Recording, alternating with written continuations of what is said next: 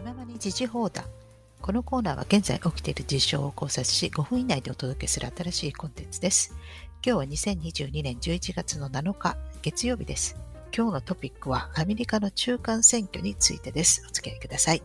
明日はアメリカの中間選挙の日なんです。で投票はすでに始まったりはしています。あの郵便投票とかもありますしね。ただ心配な人はですね、やはり明日、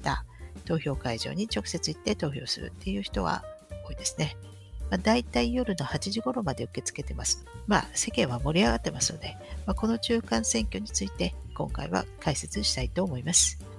大統領は、まあ、任期が4年ですのでね、4年に1回選挙があります。で、下院議員は任期が2年なので、まあ、2年に1回、まあ、435名のですね、下院議員の選挙がある。つまり2年ごとに何らかの選挙が行われてますので、まあ、大統領選挙の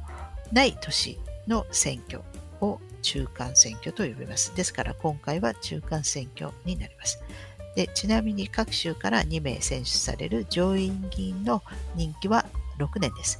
ただ上院議員の選挙はローテーション式なので3分の1ずつ2年に1回選挙が行われます。ということは今回の中間選挙は下院議員と、ま、3分の1ぐらいの上院議員が行われます。また州によっては、え州知事さんとかですね、えそれから州の司法長官とか、まあ、そういった人たちの任期も来ている場合は、まあ、今回で一気に選挙が行われている州とかもあると思います。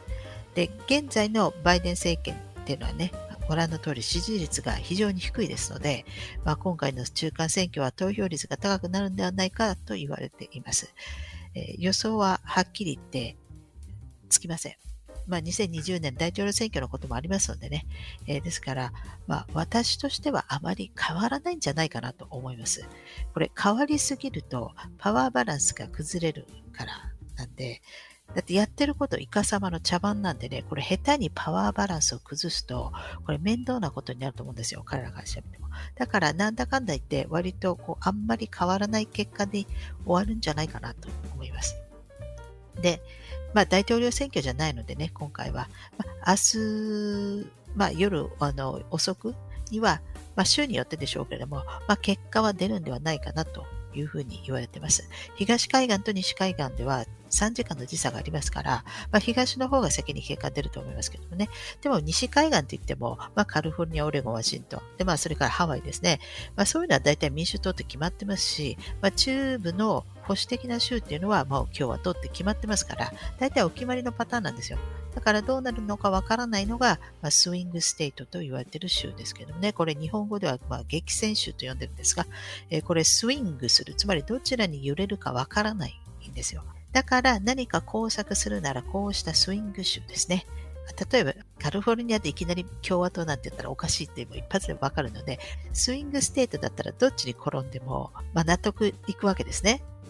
ですので、まあ、聞こえはいいけれども、まあ、そういった工作可能な州っていうのが、やっぱりこう、いくつかやっぱり必要なんでしょうね、50州のうちに。まあ、これは別にあの、両党にとってですよ。民主党だけじゃないですよ。逆の立場になるときだってありますからね。だからこれ出来レースなんですよ。大体こう、あの、投票用紙見てもですね、こう四角で囲ってあるじゃないですか。ですから四角で囲ってあるっていうものは中に書いてあるものは無効ですからね。ですから、これあの、アメリカだけじゃなくて世界でもこの投票法典で、まあ、共通だっていう話だそうです。ですから、まあ、意味ない選挙ですけども、まあ、結果が出ましたらまたお知らせいたします。ですから、まあ、注目されるというところは、まあ、スイングステート、まあ、激戦州という言われているところで、まあ、私の予感としては、まあ、あんまり変わらないんじゃないかな。あの、まあ、どちらかというと多分現状維持なんじゃないかなというふうに思います。ですが、極端に数が変わるということは多分ないんじゃないかなというふうに見ております。はい。ではまた次回お会いしましょう。ではさようなら。